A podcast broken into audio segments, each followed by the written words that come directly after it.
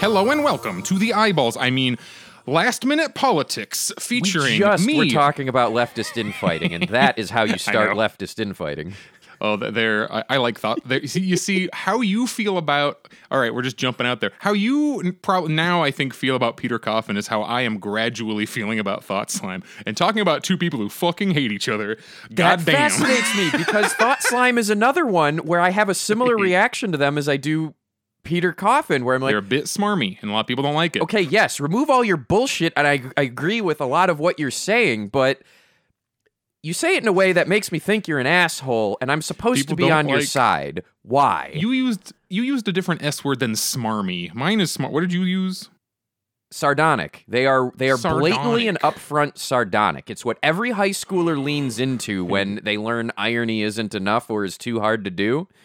Well, that's kind of, if you go under, this episode is not discussing we're not here to tone police how you make your leftist internet content, but you can almost argue that, okay, when I was getting into Contrapoints way back when they were like quasi-socialist and now they're just a straight up lib, back when they were like edgy and like talking about issues and getting me actually further left and further towards like reading the theory and like, what does Lenin actually have to say? Like when I was getting in there, they made a point that I love where they're like, look, you can get out there and you can act like the crazy beardo guy who's yelling about Marx or whatever, or you got to be kind of cool, that like the way you present the content attracts certain randos who aren't already in the thing, and there may or may not, like, I don't know if it's intentional or not, maybe he's like, well, teens act and talk like this and they may be attracted to the amount of an asshole I am. And it's like, I don't know, maybe true.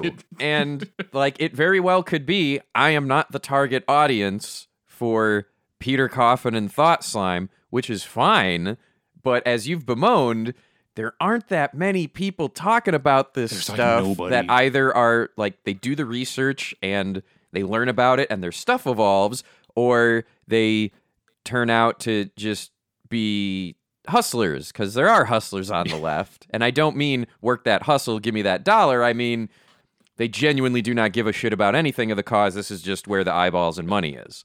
That's where you start using the word grift. Grift, that was the word, not hustle. I'm sorry. I respect the hustle. I do not respect the grift. Like, you don't have to become Jimmy Dore, who is a previous guy who would get on and was like left considered, and they're like, oh, this radical leftist, and now he's realized that he can make a shit ton of money saying anti-vax things, so that's his whole deal now, because he gets a bunch of money off it, and it's like, I understand, you got to pay your bills, but like, fuck. Like, no, come on. And it's just different levels of because it's that we're forced into there's an incentive structure in place in our social media and in our everyday lives everywhere, as long as you're living under the capitalist system, to behave in certain ways. And some people do. And I'm trying really hard to always acknowledge those fucking influences and do my best to resist them. That's why people end up acting like that, though. Like, that's what pushed Contra Slime. That's pushed ContraPoints farther to the lib side. Is they're like, well, I'm like really popular now, and I'm making money. I'm getting invited to TED Talks, and they don't really want to hear about Marx and Lenin right now. I better tone that shit down. And it's not explicit. I'm sure no one walked up to them and was like, you better start shit talking socialism. Like, I'm sure no one said that directly, but you get the cues. Can we take a moment to discuss the Envy video, because that's kind of what we're discussing, right? I don't want to talk about it for a long time, but I would love to hear your thoughts. My gut reaction is it's nowhere near as bad as what anyone says, and it fits right in line with what we just had on Bible study, in that it's the acknowledgement of these things that happen socially, treat them as if they are just an unconscious force that you cannot stop, all you can do is work with it. That was my takeaway. I'm actually greatly surprised at how upset people were over that video. I did not get lib shit from it at all. I got, oh yeah, this gets misattributed to us and that sucks, and that was a good breakdown of what is it and why.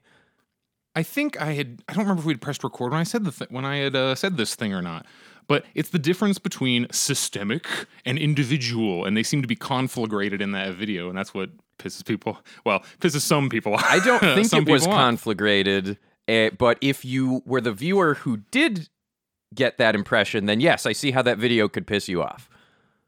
There's a difference between individually dealing with your personal feelings of like, damn, that motherfucker, like, of envy, versus the systemic structures that keep certain people in power and keep certain other people in power, and like trying to go, leftists are just jealous. Like, that's no. All right. Well, you've got a bunch of text stuff, and I do want to get into this. So you did you introduce yourself?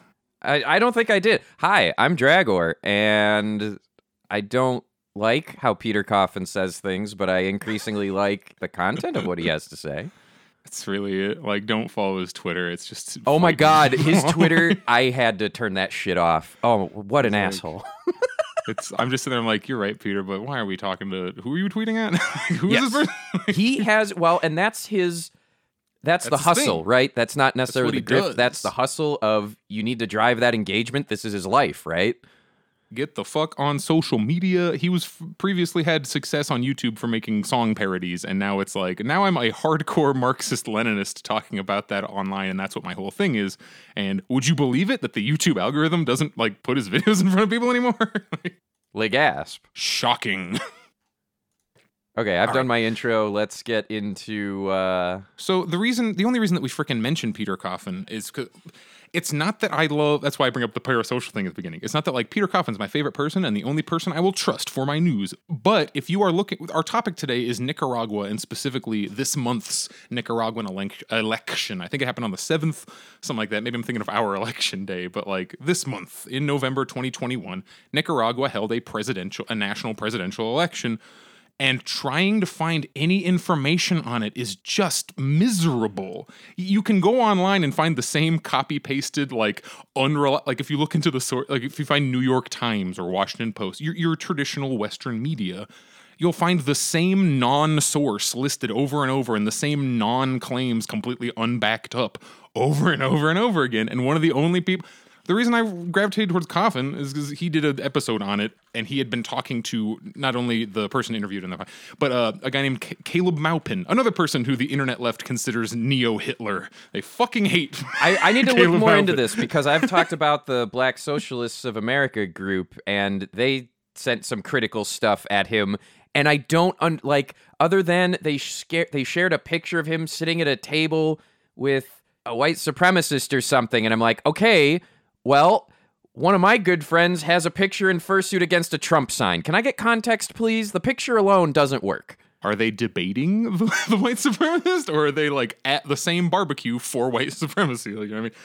But the reason I bring up Maupin, he was in Nicaragua as a poll watcher at the polls, posting Twitter videos like, I'm here in Nicaragua, and no one's killing anyone, and we're all voting, and everything's chill. So, like, trying to find direct sources is already difficult. Then trying to find English language direct sources is also difficult. Then you take into, this is where I start sounding like tinfoil hat, take up that, like, Twitter and social media and the general Western, like, they are not going to publish pro-Nicaragua takes for reasons that will become clear in my little brief history here.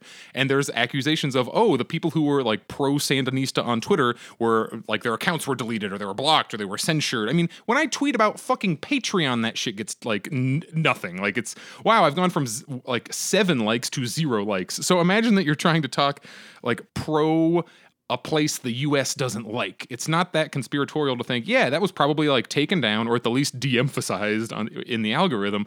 So how the fuck do you find out what is actually going on in Nicaragua? I don't actually know, but this is the best I've got. Please don't take all of this whole spiel I'm about to go on as like, I know everything about Nicaragua, and the U.S. is evil all the time, and Nicaragua is God, and I love Ortega. He's my favorite. I don't give a shit about Ortega. He's the guy who currently he won the presidential election, but don't take this as like Pepper loves the government of Nicaragua. I'm just trying to figure out what the fuck is happening. Yeah, Pepper's done more research into this than I have, but even with the digging, I'm in a group. You've heard me talk about it here and there. There's a group across the country called Drinking Liberally, And I'm in a bunch of those chats, and that's my local Chicago group where we're all friends, we drink, and we also talk shit about politics.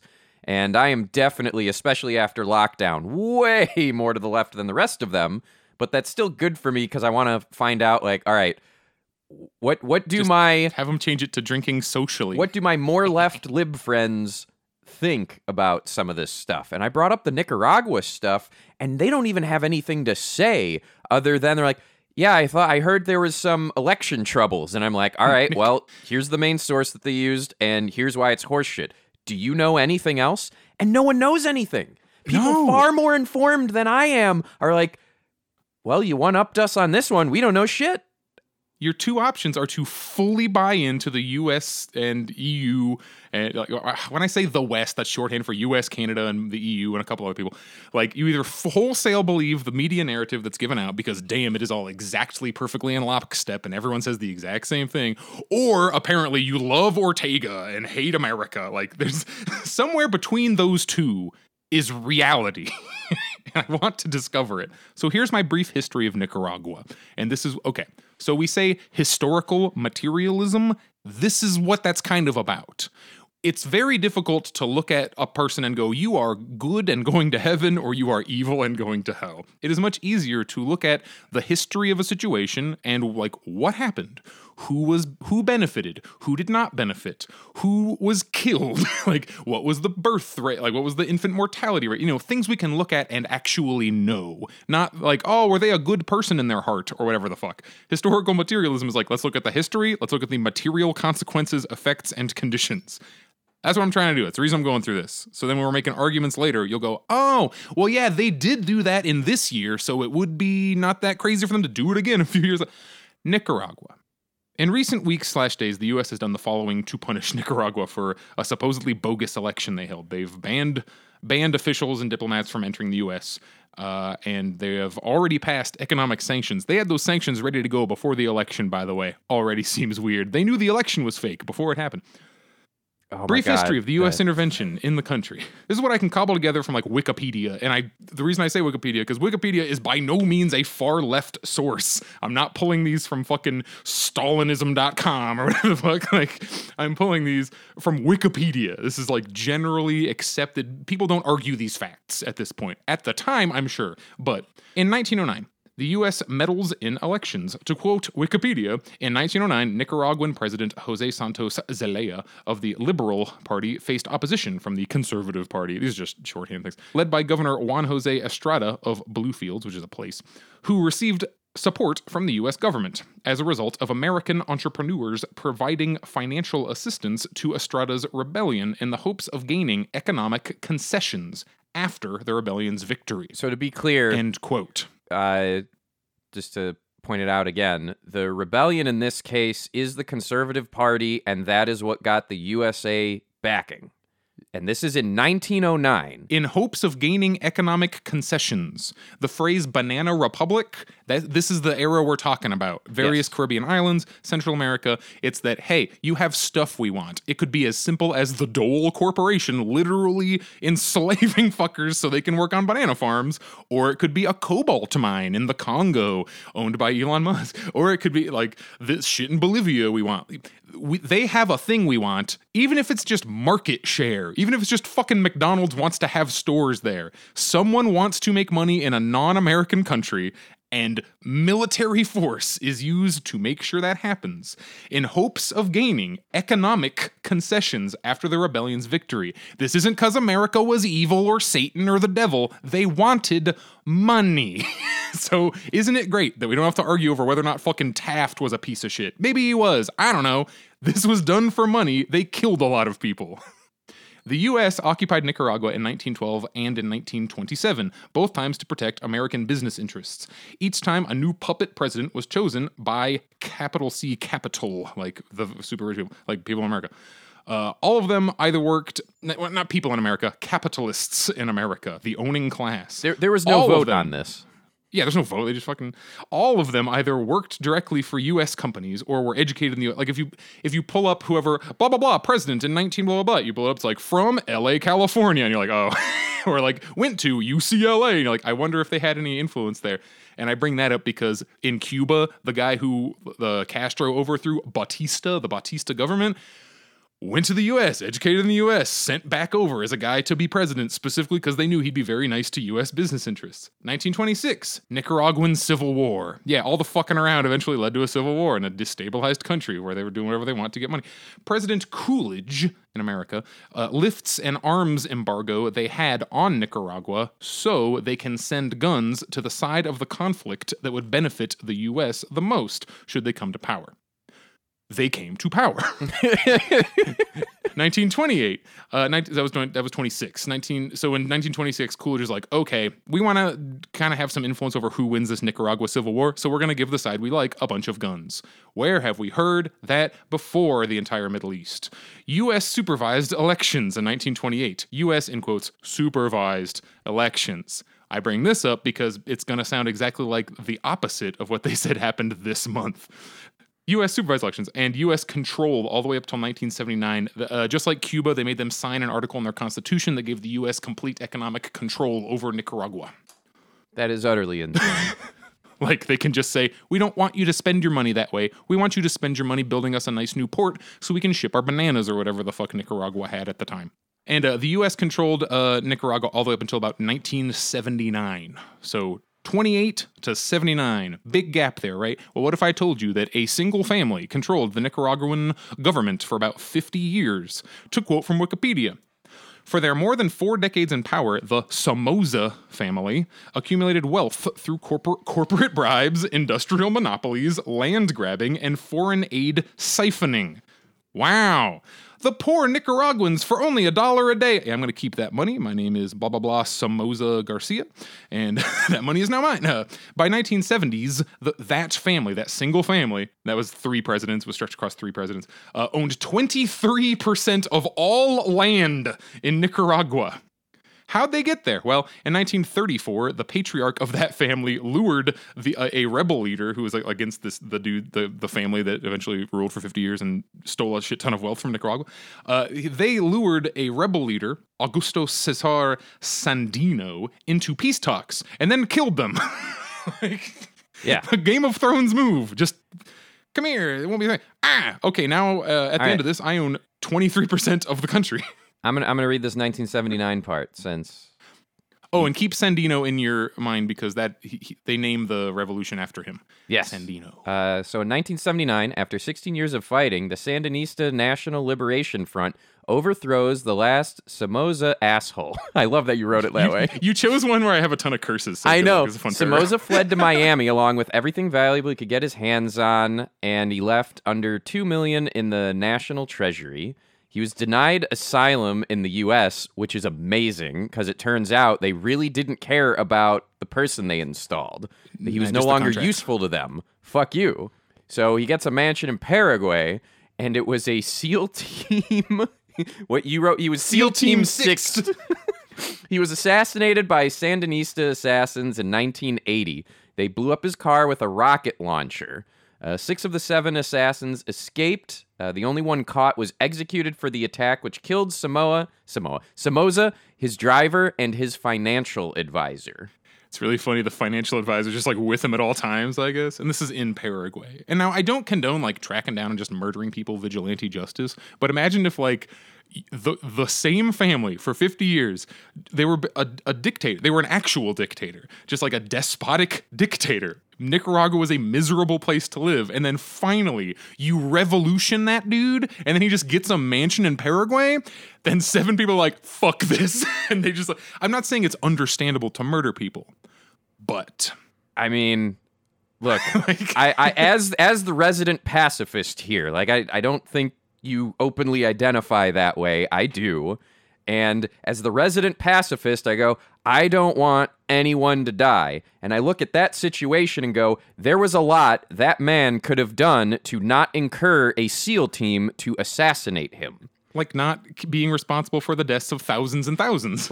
Victim blaming is not at play here. If you are disproportionately the power and wealthy, then if you, in being powerful and wealthy, continue to perpetuate violence and worse as part of your life, that is going to come your way, regardless of how I, the pacifist, feel about it. Look, if you smiled when Muammar Gaddafi, the previous guy who ran Syria, got knifed in the asshole until he died, you can smile at this. Yeah. Because everybody was pretty happy when Gaddafi got fucked up by his own people. Someone's got fucked up by his own people. Don't be such a ghoul. Don't kill so many of your own people. That don't kill any of your own people. Yeah, kill none of them, ideally. Ideally, the number is 0. The Sandinista government rules until 1990. CIA-backed Contra fighters put constant pressure on the young government as, you know... This is a beastly quote from Wikipedia. You want to read it? Yeah, I'm going to read this. So this is a quote from Wikipedia. In August of 1989, the month that the campaign began, the Contras redeployed 8,000 troops into Nicaragua after a funding boost from Washington, like American Washington, D.C., becoming, in effect, the armed wing of the UNO. What is the UNO in this context? I did mean to ask that. That'd be the people who are currently ruling Nicaragua. Oh, wait, sorry, I'm off by one. UNO they are the rebels. We don't call them rebels, we call them Contras because that's... Yeah. The Contras are the UNO. Yeah, basically private army funded by the U.S. sent in to destabilize the Sandinista government. Kind of like some Blackwater stuff. No fewer than 50 FSLN candidates were assassinated. Sandinistas. So, very important. We're about to talk about something similar to this. In this case, 50 Sandinista candidates were killed. Like, actually. Like, dead. Like, not... It's not you can't run, not, oh, you have a fine. There is a citation needed for the note that the Contras also distributed thousands of UNO leaflets. That's probably common to be expected then. Years of conflict had left 50,000 casualties and $12 billion of damages in a society of 3.5 million people and an annual, it says GNP, was that supposed to be GDP? Of $2 billion. The proportionately equivalent figure for the U.S. would have been 5 million casualties and $25 trillion lost. After the war, a survey was taken of voters. 75.6% agreed that if the Sandinistas had won, the war would have never ended. 91.8% of those who voted for the UNO agree with this. And then... The Library of Congress Country Studies on Nicaragua. This is now a quote within a quote. Yeah, quote within a quote. We're recursing. Despite limited resources and poor organization, the UNO coalition under Violeta Chamorro directed a campaign centered around the failing economy and promises of peace. Many Nicaraguans expected the country's economic crisis to deepen and the Contra conflict to continue if the Sandinistas remained in power. Chamorro promised to end the unpopular military draft, bring about democratic reconciliation, and promote economic growth. In February 25, 1990 elections, Violeta Barrios de Chamorro carried 55% of the popular vote against Daniel Ortega's 41%. So, like, there is no alternate Earth that we can go and do an experiment on. But what they're saying, and this is Wikipedia, this is not a far-left media source, is that the general vibe was, look, the Sandinistas had a successful revolution from that one family that fucked us over for multiple generations. And then, for 10 solid years, the U.S. fucked them as hard as they possibly could. That's why that number's important. 50,000 casualties and $12 billion in damages in a society of 3 million people and an annual GDP of $2 billion. $12 billion in damages caused by the Contras, and their entire they make $2 billion a year as an entire country, the proportional equivalent of figures in the U.S. Imagine if in the U.S. somebody was messing with us, killed 5 million people, and took $25 trillion worth of resources from the current U.S. Holy Jesus. Yeah, we would have nuked someone. That would be crippling to us if we did not have the retaliatory capacity to, yes, nuke someone. It's like if somebody just came in and said, we've destroyed the entire state of New York. Like, well, actually, there's more people than 5 million in New York. The entire state of Arizona, it's a little closer. Yeah.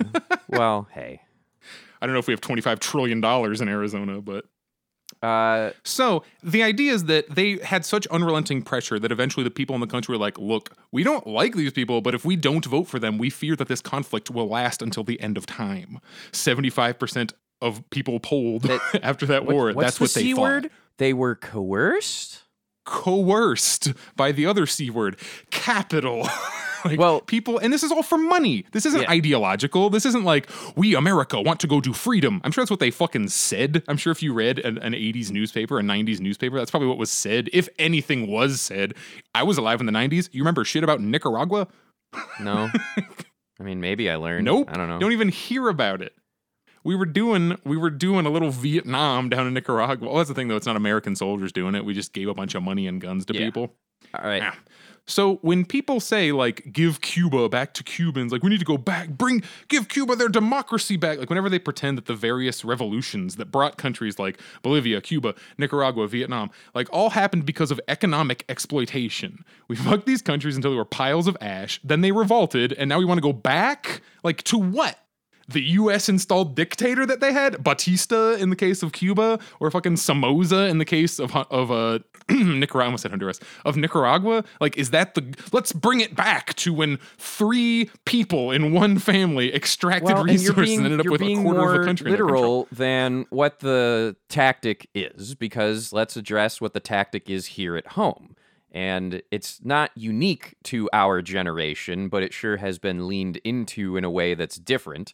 And it's the return to simpler times. Let's go back. The whole boomer energy that we have to deal with. Again, not unique to boomers. Happens almost every generation in some way, shape, or form. We're slowly getting the libs going, but the 90s. And then you have to whisper in their ear, pre-existing conditions were a thing you had to deal with in the 90s in what you're calling the best time ever. So you have an entire propaganda machine. Yeah, do they mean the 90s or the 50s? That is predicated upon, we have to go back. They have stopped caring or even looking into go back to what? The question isn't there. It's just a dictate. That's it. If I take what they say as good faith, like especially Cuba, you hear the argument constantly. It's like, bring democracy back to Cuba. It's specifically talking about democracy. And if you talk to Americans, like, oh, freedom for the people. And so they can determine their own fate. And then you just remember that, well, Cuba never really had democracy in American style, and the guy before who we had right now was a dictator. Same thing in Nicaragua. Like, technically, yes, the person was voted in. Like, America did not just show up and say, this is your new leader. Deal with it. No, we had to kill a lot of people and cause damage to get them to do it. 50,000 people. We just did terrorism at them, or funded, I should say, which is like exactly what we were doing in the Middle East. Like, it sounds like you could just replace Nicaragua with like 7 or 8 different other countries, and I could tell the same story. And this is why I have so much doubt when the newspaper tells me Nicaragua is having an evil, unfair, fake election. Because, like, the U.S. has been in charge of Nicaragua's elections in the past, and we saw how it went. I mean, we ensured how it went, maybe, is a little bit more of a... I mean, we funded... Okay, there's this last segment, so I'm going to read it, and then, Pepper, you're going to have stuff to say. Yeah, do it. So, in the year 2000, electoral reforms broke up Nicaragua's two-party system. And then, in 2006, after 2 losses, Daniel Ortega, president in 1990 and leader of the Sandinistas, won the presidency again. He's been elected 3 more times since then, most recently this month. His win percentage is increasing each time, 38% to 62 to 72 and then 75%. Sandinista policies continue to be extremely popular in Nicaragua, and the 2021 election had a 65% turnout rate, slightly higher than the U.S. 2020 presidential election. Exactly. One source says that turnout was actually 18%, which... 18 is not 65. It's nowhere close. What? If it would require such a crazy shift between elections. And it's a dramatic change from previous elections as well. The source responsible for this cites a poll of 1,400 anonymous people. And if you track the organization they're talking about, it goes to a Twitter. I'm not getting too far into the weeds. You can find this info if you want. It's like the Freedom for Nicaragua Corporation. There's like, it traces back to a rando Twitter account that we're pretty sure was made by people in Spain. Like, none of the Western media sources seem very concerned with hearing from Nicaraguans, much like how when you talk about Cuba, they don't seem very interested in hearing from Cubans unless they're people who live in Miami and were like, left Cuba because there's a meme I like where it's like, my family was, they, what was it? They took our house, kicked us out of the thing. It's like, oh, you were slave owners. You were plantation owners. Like, yeah. Yes, you did get kicked out. That's what should happen.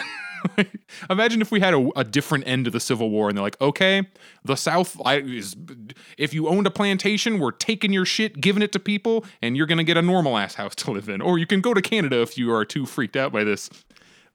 Like, we could have had that at the end of, actually, we started doing that. I just remembered the 40 acres and a mule shit. This is not U.S. history. This is Nicaraguan history. So a bit of U.S. context into something that was said was, why, ask the question, why, what are all of the different reasons for why you don't see on-the-ground reports from Cuba or Nicaragua, and this is part of... Except from Caleb Maupin. What was that, Pepper? Except for Caleb Maupin and a bunch of other people that the internet thinks are evil, who are down there with cell phones, just fucking vlogging. MSNBC, CNN, AB, why is our main news folks who are talking about these Nicaragua elections doing nothing? Now, we are always going to talk about, well, that doesn't serve capital's interest, but what else is at play? And the Imperial United States is very much built on a holier-than-thou mode of operation.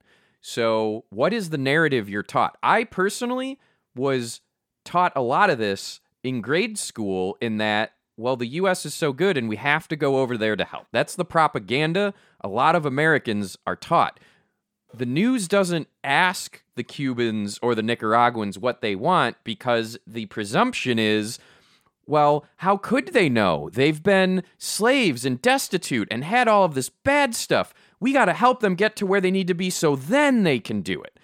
That's the surface level reading that also goes in line with it.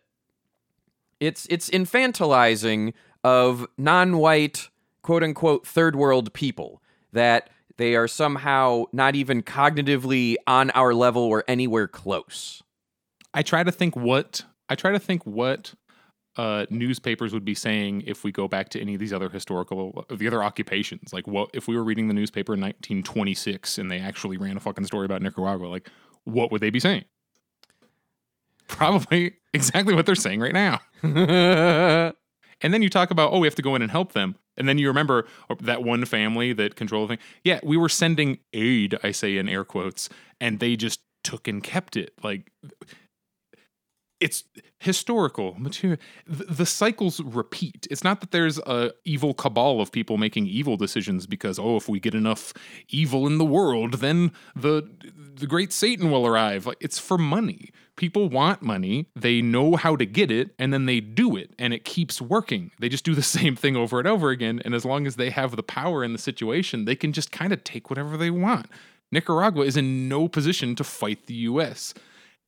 And then you start looking at, how come all these countries that don't like the U.S. have all these big, creepy militaries? And it's like, I fucking wonder why, man. Why would you... Well, it turns out if you don't have a strong internal organized force, people sponsored by the United States show up and start murdering you and causing damage.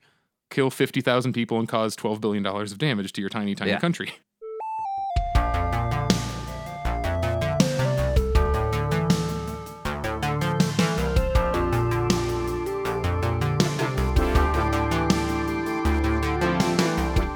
All right, do we want to talk about today, I guess, the election that happened and what is being said? I wish I had more, conclusive evidence, but then the people, the things we're arguing against these claims have no conclusive evidence. So it's we're both just out here saying, I'm saying what I have figured out as just a rando on Earth. And the New York Times is saying... they have the resources to find out. They have the resources to know. They have the resources to find out, and they are committing not only to something that isn't even well-researched, let's go with benefit of the doubt of that's all anyone had, and it's moment's notice, and that's what they went with. We don't even have a bullshit correction. So some of the claims, I'll say them all, and then we'll So U.S. sources say that opposing candidates were jailed, that election turnout was actually only 18%, which would make the election pretty fucking illegitimate if less than 20% of people actually voted for the thing. Voter intimidation, and Ortega just is a dictator and because he's been president for too long. So the first one, read the first one again. that the opposing candidates were jailed. And the easiest and first response to that is there were 7 parties on the ballot. One of them was Ortega, the Sandinista party, because it's like they have a parliamentary thing where you don't vote for the guy, you vote for the... Just like the England, you vote for like the Labour Party and then, oh, this is the guy in charge of the Labour Party. Like Ortega's in charge of the Sandinistas. So if the Sandinista Party wins, Ortega's the president. And everyone knew that going in. There were 6 opposition candidates on the ballot with Ortega. So what? Well, I wasn't even getting into that. The people arrested, who were they? Why? That is easily found out and is a lie of omission that is still getting repeated.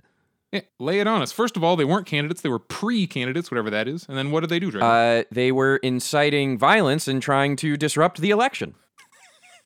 Somebody said, so in 2018, there was some fucked up violence in Nicaragua. There was like a coup attempt and hundreds of people. Was it hundreds? I don't remember. Was it over 1,000 people died?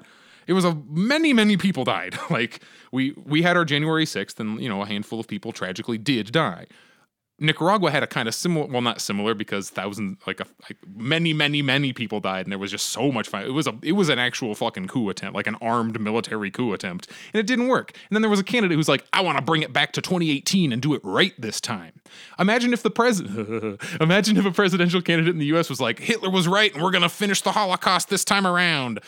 In America, nothing would happen, and they would just be allowed to run anyway. But in Nicaragua, you aren't allowed to be. You get in trouble for that kind of shit. Yeah.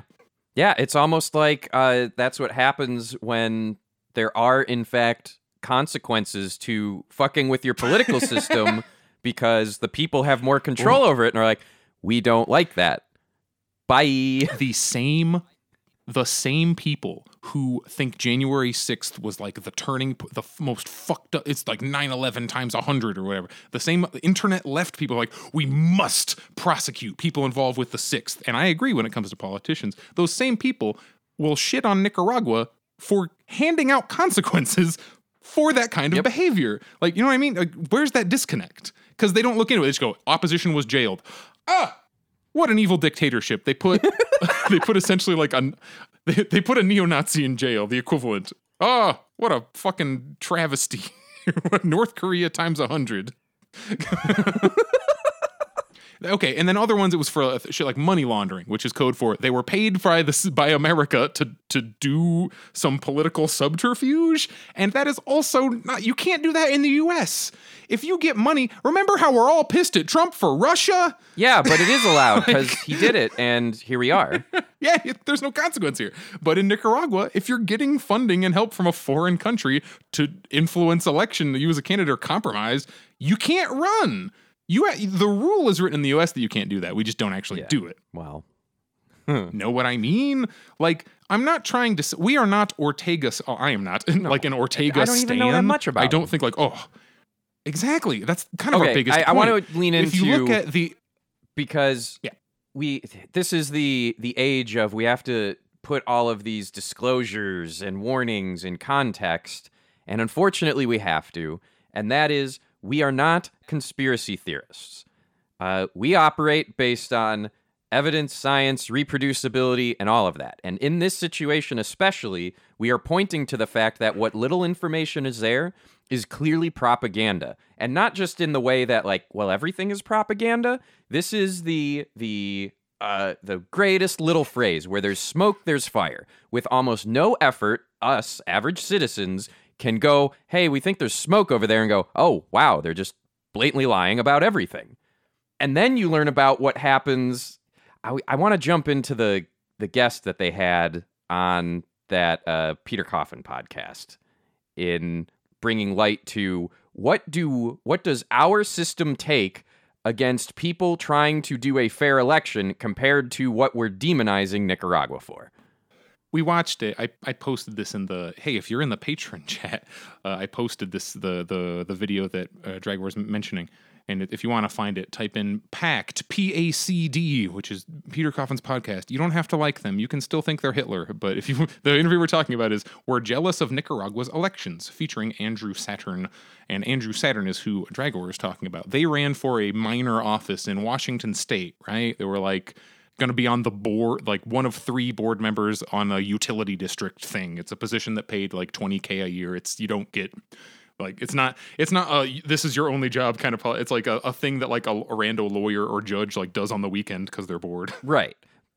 And Dragor, tell us about what kind of time they had, the hurdles. So, and obviously jump in if I'm missing something important, but the biggest thing is this person ran openly as a socialist, which that yes. is, say what you will, Bernie is kind of the only one that has made any kind of national traction with it that I'm aware of, and every other person that I hear of that uses that evil S word has things like the following happen. So other people on this board and in the election, everything involved once you have these positions are supposed to be impartial.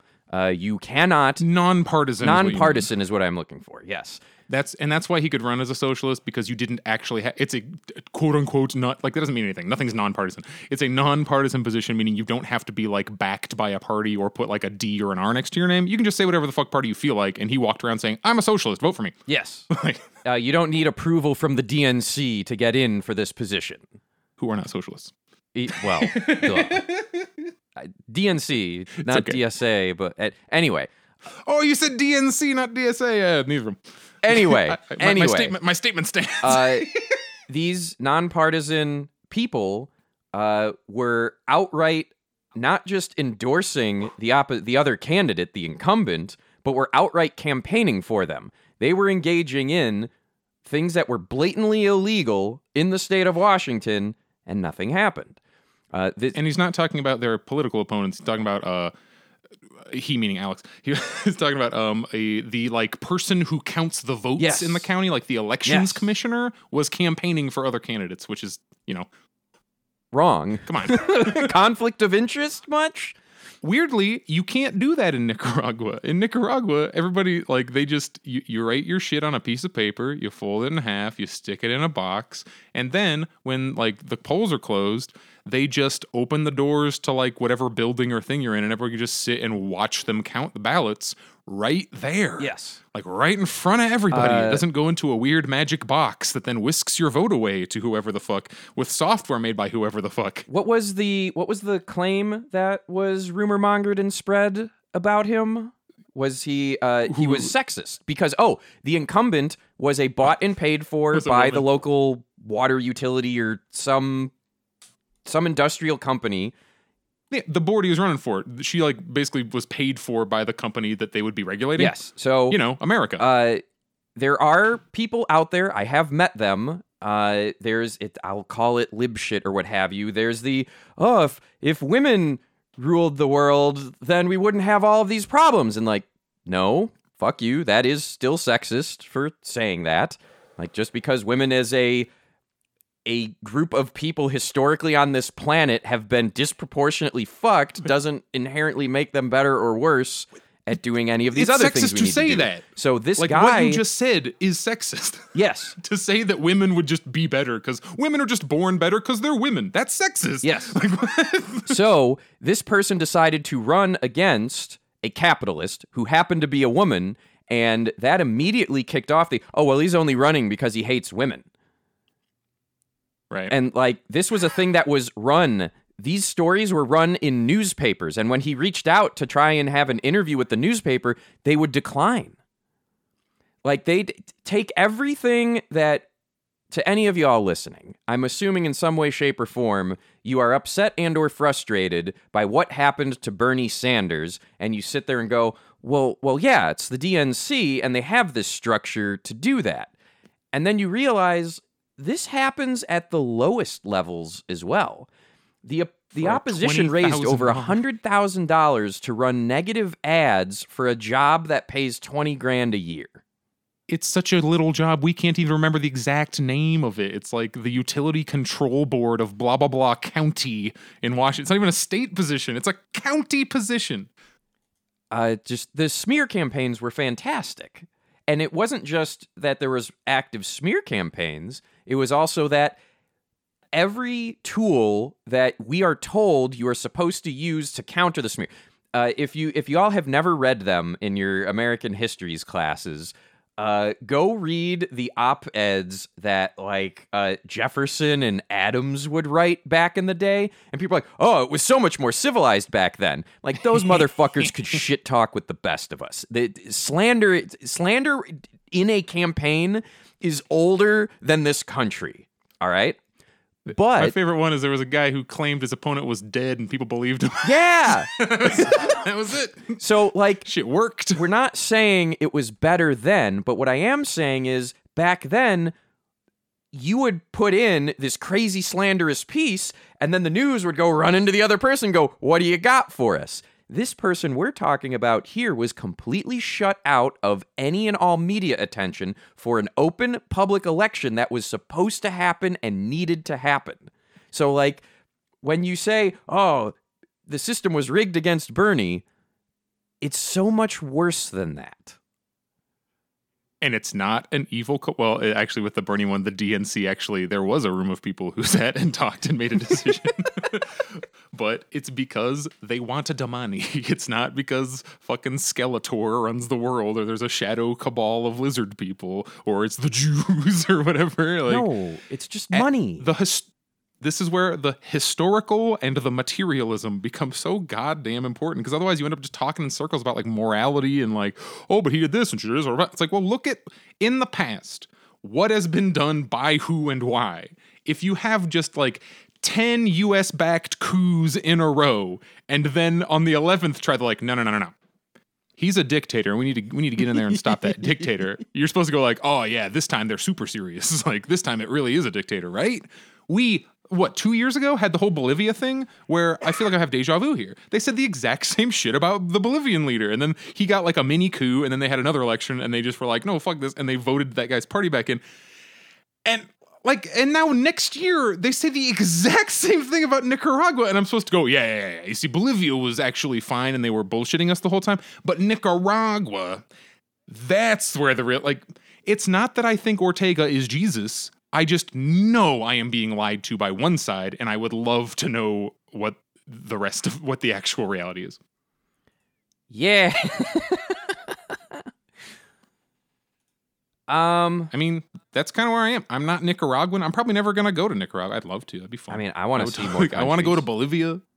I want to go to Bolivia more, but Nicaragua wouldn't be the worst. Also, we do say this once in a while, but, like, we are talking about this only through the lens of elections, what the seemingly populace wants versus what moneyed interest, especially United States-based one, fucking with other countries wants. I don't know about the social sides of Nicaragua. For all I know, like, oh yeah, we do all this socialism and we're going to burn the gays. That's a thing that could happen. And of course I don't support that. But, like, if you're only ever looking for the most perfect thing, you're getting fucked. You're never going to get there. It doesn't exist.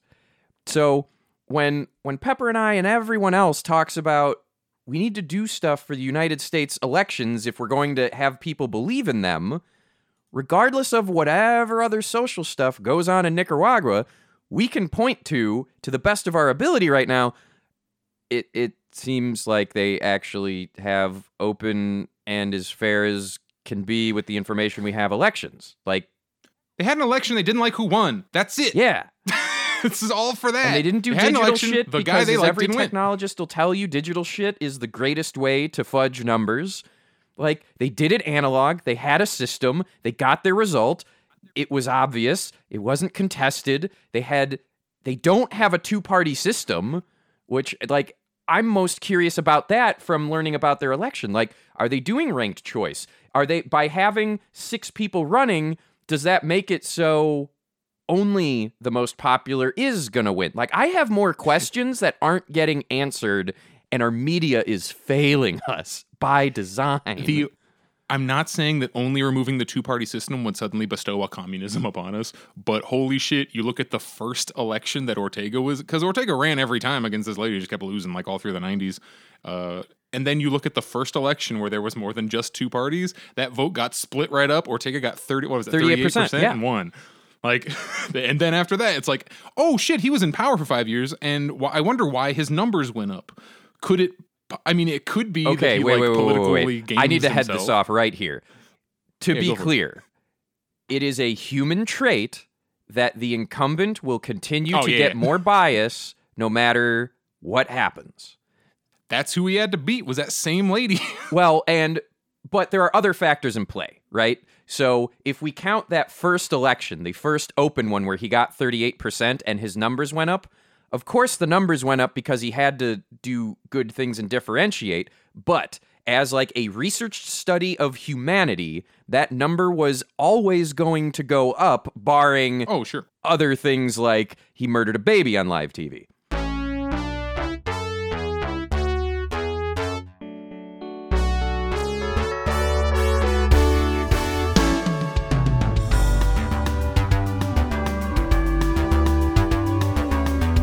So I wish I had some frickin' easily citable, everybody agrees on it sources, but from what I can find, and to keep it, I don't know, relatively vague, I'm not going to get too specific with like numbers, but things that have been done, in Nicaragua, like the people's access to electricity has just gone crazy compared to what they had pre-Sandinista control.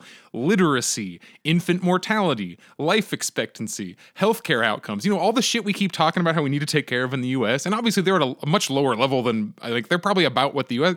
They don't have nearly as much money as we do. Nicaragua is a tiny country that is sanctioned and slapped around. Like, we have so many advantages, and you see what the U.S., when I say we, I mean the U.S., and you see what the U.S. does with those advantages. And then you look at a country like a Bolivia or a Nicaragua or a bunch of other examples, and you see what they have done with so much less. And it's like, do we really think that what Nicaragua needs to thrive is U.S. capitalist control and a Denny's? Is that what's going to do it? I don't want a Denny's. They seem to be making fucking progress, and they had the 50 years of U.S. control with that same family. They could have gotten, why aren't they a utopia? They had 50 years of the control that they supposedly want now, that the U.S. wants over them now, and look at where they were. All the evidence points to his number is going up because he is also doing those good things, but that's the reason the United States has fucking presidential term limits is because FDR recognized that fact. I do want to say what I don't like about the Ortega. I think it is super weird that it's still Daniel Ortega. Oh, it's absolutely. Like, okay, you've been president for 25 total years. Why does it have to be you, buddy? His wife's the vice president. Weird. Why? You know what I'm saying? I don't think there should be only one. It's not that there's only one political party. There's a bunch. They just there happens to be the one party everyone that 75% of the country votes for, and then there's everyone else who makes up the other 25% because they oppose the Sandinista government, the one that gets just the overwhelming majority of votes. If you were in Bolivia, it'd be the MAS, the Movement Towards Socialism, where they just get more votes every year. When they kicked out frickin' Maduro, I'm pretty sure his name Maduro, they kicked him out. I'm gonna accidentally say the president of the Philippines. Is Maduro the president of the Philippines or Bolivia? Let me Google this and I'll edit this shit out. I don't want to say right now. It's Luis Arce Morales. Maduro is the guy from the Philippines, I think. Evo Morales. Evo Morales was president of Bolivia for a really long time, and they were term limits, dictator, and then he got there was claims from the UN that they had a false election, and then there was a little mini coup after. By the way, Morales is just have another election. Sorry, if you thought it was weird, we'll just do it again, and you can all supervise. And they're shut the fuck up. And then the military rolled in, so we got the hell out of there. And then his second dude, Luis Arce, is just the same party who they had another election, and he won even more than Morales did. And he's not technically an incumbent, but it's the same party because it's a parliament. You look at the patterns, and how can you deny them? We have the tools here to make our stuff better, and this is kind of the refrain right now, this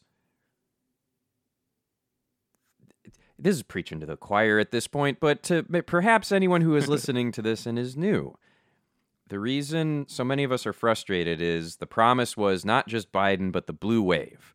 Okay, well, We got it. We got the presidency, we got the House, we got the Senate. Not under ideal situations or numbers given how our Constitution works, but there's many things we could just do that protects the things we claim are important to us, especially elections. And zero of those things are happening. So when you hear someone say, I don't think we're going to get to what we want through electoral politics, how many stories, how many times do we have to live through in real time non-free elections happening? Because that's here. That's the United States. We do not have free and open elections. If that were true, we wouldn't have Citizens United. Citizens United being corporations are people in terms of free speech, and money is speech, and that's... If that were true, we would still have net neutrality. Yeah. 90-whatever% of the country was like, we want net neutrality. I'm sorry. The system decided that they... Well, not decided. The system looked at the material truth that they would make more money by getting rid of that. So they did it. It's not because they're evil. I think it makes them evil personally, but it's not because they're like, what would fuck everyone else up the most? Let's do it for no reason. No, it makes them more cash. It gets them more power. It keeps other people out of markets so they can continue to have two fucking internet providers for the whole country. And like, because a lot of these people are fundamentalist crazies, that is laying the groundwork for, no, you can't go look at queer stuff online. No, like, this is the groundwork for the Great Firewall of America. We point to the Great Firewall of China as being awful all the time, and we actively have, like, openly, you have the majority of the Republican Party supporting things like that because they always want to, they're full fashy. But then at the same time, you have the Democrats who go, well, we can't have everything be open and free. We have to be able to stop this terrorist thing. We have to be able to spy on all communications. And it's like, oh my fuck, they're saying the same thing just in different words to get the outcome they want.